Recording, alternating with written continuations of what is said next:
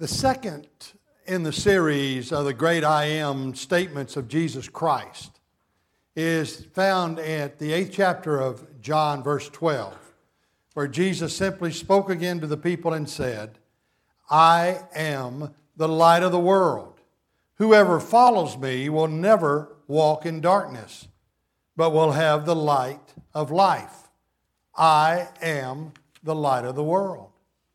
Well, you know, we, we see the backdrop. John 7, verse 2, talks about the fact that during this period of time in, in Jesus' life, the Feast of Tabernacles was being observed. Now, with the Feast of Tabernacles, it was the time that they celebrated the light of God the Father leading the children of Israel through the 40 years wilderness experience.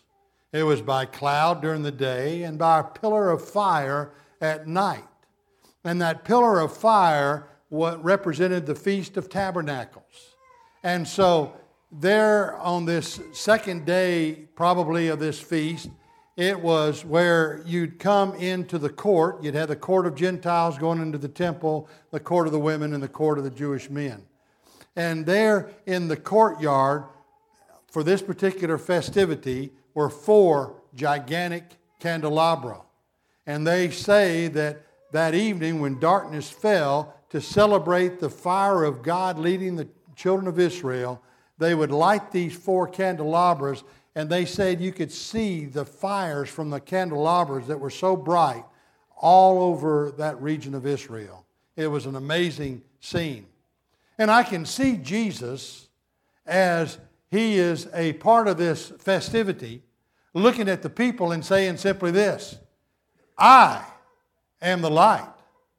I'm the one that was with you in the wilderness encounter. I was the one that was that led you through that wilderness experience into the promised land. I am the light. I was thinking when creation began, the Bible tells us in Genesis 1, verses 1 through 4, that as God, the Creator, in His creative mind, was envisioning what the universe would look like. And He took this third planet from the sun. And the Bible says in Genesis 1 1 through 4, in the beginning, God created the heavens and the earth. Now the earth was formless and empty. Darkness was over the surface of the deep. Can you picture that? No light, just darkness. And God was hovering over the waters. And God said, Let there be light. And there was light. And God saw that the light was good. And He separated the light from the darkness. And then you come fast forward a few millennia into the present time when Jesus was about to come into this world. God looked down on this, this planet of His called we call Earth, and He looked over the blackness of mankind, the sin, the degradation that covered the face of the earth. And He wanted to separate the light from the darkness. So what was it that penetrated the darkness of man's sin? God saw this darkness of the world covered by the sin of man and sent another light to dispel the darkness. John 1 1 and following said, In the beginning was the Word. The Word was with God, and the Word was God. He was with God in the beginning. Through him, all things were made. Without him, nothing that was made that has been made. In him was life and that life was the light of men. The light shines in the darkness, but the darkness has not understood it. The true light was coming into the world. So Jesus became that, that light that God sent to dispel the darkness in man's hearts. The darkness of evil or sin will never overcome or extinguish God's light, which is what it means that the darkness could not comprehend it. It did not understand it because Jesus' light came. He is the creator of life. Now, notice when Jesus said, I am the light of the world. Never overlook that definite article, the. Because Jesus is not saying, I am a light. He never gave us that option of, of many multiple choices. Jesus said, I am the light of the world. Now, if Jesus says, I am the light of the world, it means that the world has no other light. Why can't we comprehend that in our society today? Because if Jesus is the light, any other light that we seek is not going to illuminate what needs to be illuminated. The psalmist put it this way The Lord is my light and salvation. Isaiah the prophet in Isaiah 60, verse 19, prophesied, The Lord will be your everlasting light. And Micah the prophet in Micah 7 8 confessed, When I sit in darkness, the Lord will be a light to me. So, why is it that we see Jesus, we, I said, our world sees Jesus as simply a light, a candle maybe? Certainly not anything that God intended because God expected him to be the light. You want to know the light? You want to see things the way that God sees them? See them through the eyes of Christ. Jesus said in John 3, verse 19 through 21, and this is the judgment light has come into the world, but men loved darkness instead of light because their deeds were evil. Well, that explains it. Why don't they want the light of Jesus? Because they're too comfortable in their own lifestyle, too comfortable in their own sin, too comfortable in their own self pursuits. Jesus continued by saying, Everyone who does evil hates the light and will not come into the light for fear that his deeds will be exposed. But whoever lives by the truth comes into the light so that it may be seen plainly that what he has done has been through God. Wow. Light dispels darkness from our mind, soul, and body. Sometimes in our lives, we have a hard time understanding uh, the, the gray, what we think are gray areas in our lives. Sometimes it colors our decision making process. Sometimes we have a difficult time making a decision because we're wondering, what would God do? What would He have me do? What is His will? Not what is His will for my life, but what is His will? How can I get my life in line with that? I need to know. And sometimes it keeps us up at night wondering did I make the right decision? Am I making the right decision? If I do this, what will be the consequences? And so on and so forth. How do I know the light of God illuminates our path as we begin to seek Him and seek Him earnestly? Because His light becomes a light, a lamp unto our paths. The darkness of evil or sin will, will never overcome or extinguish God's light. God, Jesus Christ is the author and the creator and the essence of all light. Well, have you allowed the light of Jesus Christ, the light of the world, to penetrate the darkest recesses of your life, of your sin, of your lives, to reveal our sins and our shortcomings and his way of forgiveness and peace? Because when Jesus said, I'm the light, he expects no compartments in our lives to be held back from him, but expects us to absolutely turn over or yield every aspect of this life have you allowed the, the light of God to penetrate that life of yours? Well, you know, it's kind of an interesting thing. Uh, we all seek light holders in our lives, perhaps. One of the interesting things that Jesus did for you and me was to make us his own light holders. We are called to be followers. See what he said I'm the light of the world. Whoever, whoever there's that word again, that whosoever, whoever follows me.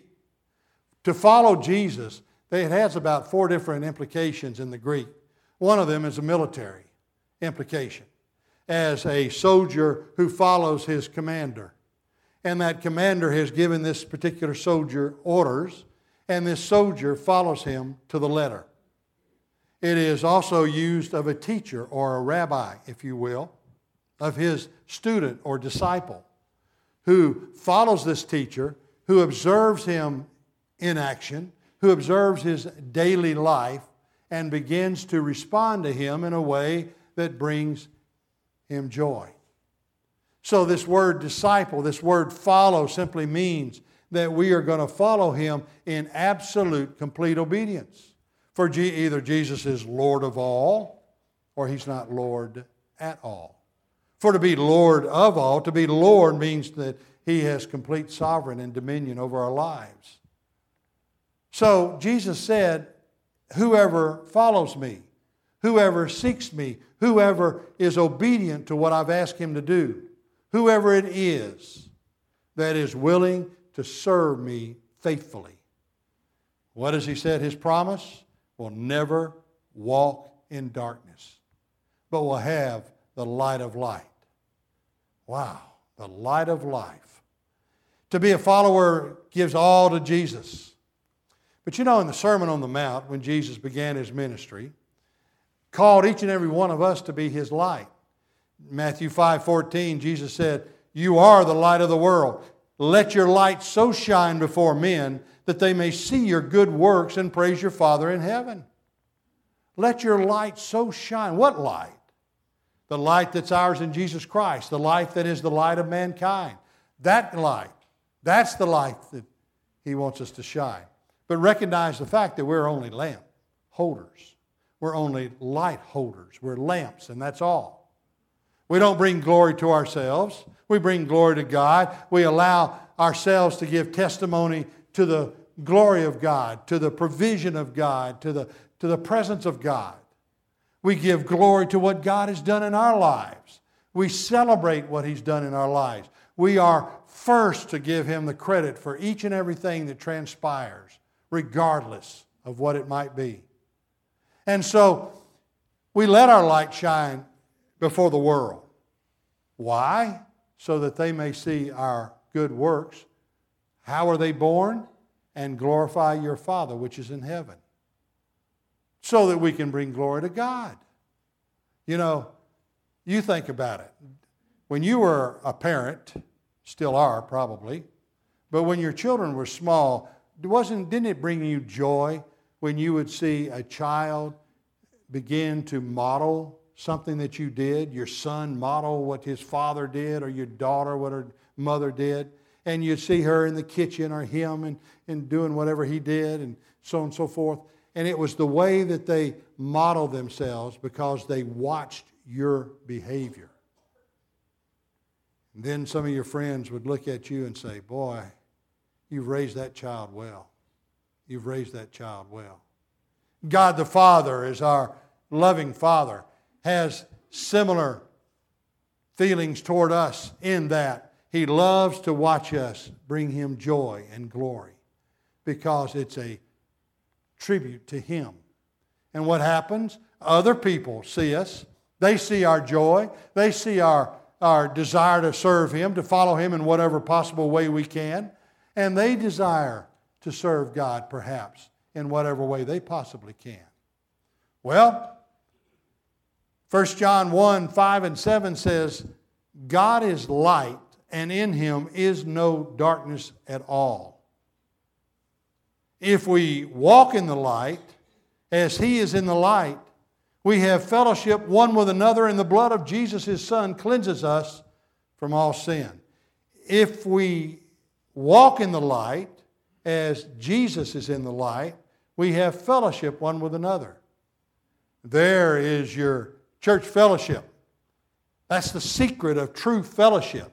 Not just casual conversation around the coffee pot, but true fellowship where we have heart to heart communion with one another because our heart communion has been first with Jesus Christ.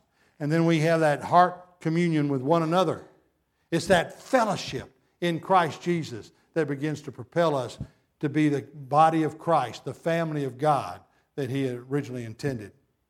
Well, you know, one of the interesting things is when you read Revelation, someone has been speaking to me this week about their study of Revelation. In 22nd chapter of Revelation, verse 5, the interesting thing is, is that the Bible says when this is all over, the new Jerusalem has come down. God has created a new heaven and a new earth. What does it say? There will be no need of night anymore. No darkness. No darkness. Why? Because the light of the sun, Jesus Christ, will eliminate us. Now, here's something that's interesting to me. When God created this solar system, this world of ours, He gave us only one sun to illuminate this world. And to you and me, who are in our darkness through disobedience, sin, and rebellion, God sent another only begotten Son. To illuminate our dark world. Is he awesome or what? I think so. And so the Bible says that light, two things about light it gives attention. It brings attention to itself. When Jesus said, You're the light of the world, people are going to pay attention to you. They're going to look at you. They're going to observe your behavior. They're going to listen to your words. They're going to pay attention to your attitudes, to your actions, to your displays of, of, of Christ like love. And so it is one of those situations where in our lives we give attention to the light. Not to us, but to the light, because the light draws attention. Like a moth to a light, people, unbelievers, and believers alike will be drawn to those people who are radiating the light of Jesus Christ. Amen. Wow. And secondly, the light gives direction. Ever been in a cave? oh boy. We've been to Mammoth Cave a number of times in Kentucky. That's the longest underground cave system in the world. There's somewhere between 350 and 400 miles of underground caves that have yet to be explored. 50% of it hadn't even been looked at. I, and what the interesting thing is, the ranger will take you down there on a tour, and then all of a sudden he'll say, Now, folks, we're going to turn out the lights. You never seen blackness like this in the bowels of a cave. But it, it's so dark. It's so dark. And you look all around for any hint of a light. Someone could light a just the smallest little lighter, and it would radiate great light. From a candle to a spotlight, the light draws attention to itself and gives us direction. How do we get out of here? Walk toward the light. How do we get out of this situation? Walk toward the light. How do we get out of this life? Walk toward the light. Amen. What a blessing that's going to be. Light gives direction. So you're struggling with your decisions. You're struggling with something in your life. Maybe you've got relationship issues going on, family issues, whatever the case might be. You're looking for guidance and for leadership. Look for the light. Look for the light. In the old days, and maybe you were like this in the farm, my grandfather lived on a farm, and I know that when we were out in the back of the field, when it got too dark in the back of the pasture way on out there, all we had to do was knowing that they would put the back porch light on, and all we had to do to find our way back home was to look for the light. Some of you are struggling to find your way. Just look for the light. The Father's turned it on for us. Amen. And we find it in His only begotten Son, Jesus Christ. Because Jesus said, I am the light of the world. And the light of the world was a messianic statement. It was like the bread of life. It was where he was absolutely admitting and confessing to be the Messiah.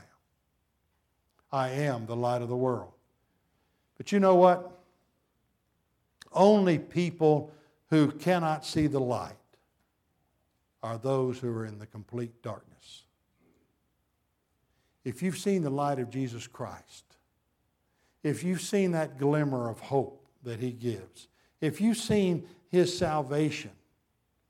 Whatever you do, don't walk away from it. run toward it as fast as you possibly can. Now, maybe you're here today and, and you've never trusted Jesus Christ as your Lord and Savior. You looked at the baptisms today and you're thinking, well, I, have trusted Jesus Christ as my Lord and Savior, but I've never followed him in public profession of faith and baptism.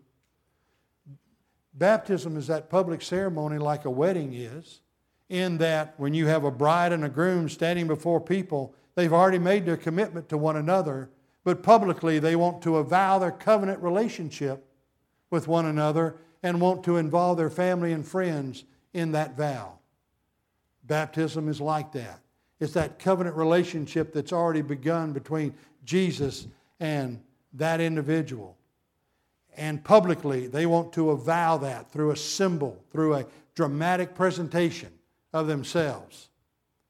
Maybe you've never trusted Jesus Christ as your Lord and Savior. Today is the time to do it. Maybe you've never followed Him in baptism by immersion, which is a step of obedience.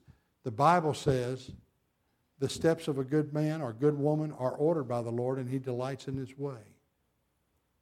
So take that step. Maybe you're looking for a church home. This is where you ought to be. Amen. The light of God has illumined your path. Why are you waiting any longer? You can put it off if you so desire, but what you're doing is denying the light of Jesus to fully illuminate your lives. Maybe for all of us, it's a time of rededication. I'm here at the front at the altar to pray with you, or you can come here at the altar and pray by yourselves.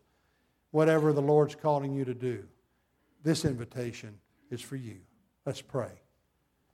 Our most gracious Father, we just praise you for who you are. Lord God, I know there are decisions being made even now, and I thank you so much for that.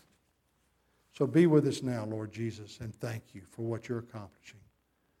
Lord God, today may we honor you above all things. May we hear what you have to say in our lives. May we recognize the fact that your light is illuminating our way. May we look to you as the author and finisher of our faith. May we come faithfully today. Thank you for what you're doing. For it's in Jesus' name we pray. Amen.